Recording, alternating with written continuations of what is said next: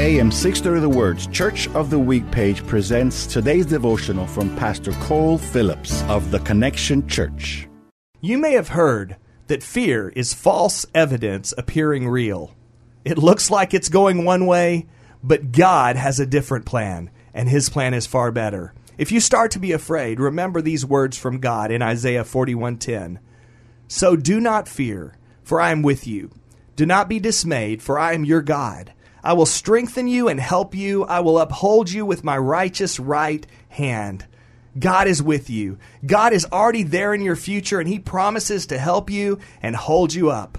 Remember, we may not know what the future holds, but we do know the God who holds the future in His hands. Hear Pastor Phillips tell the story of the Connection Church, our church of the week, this Sunday afternoon at 1 on AM 630 The Word.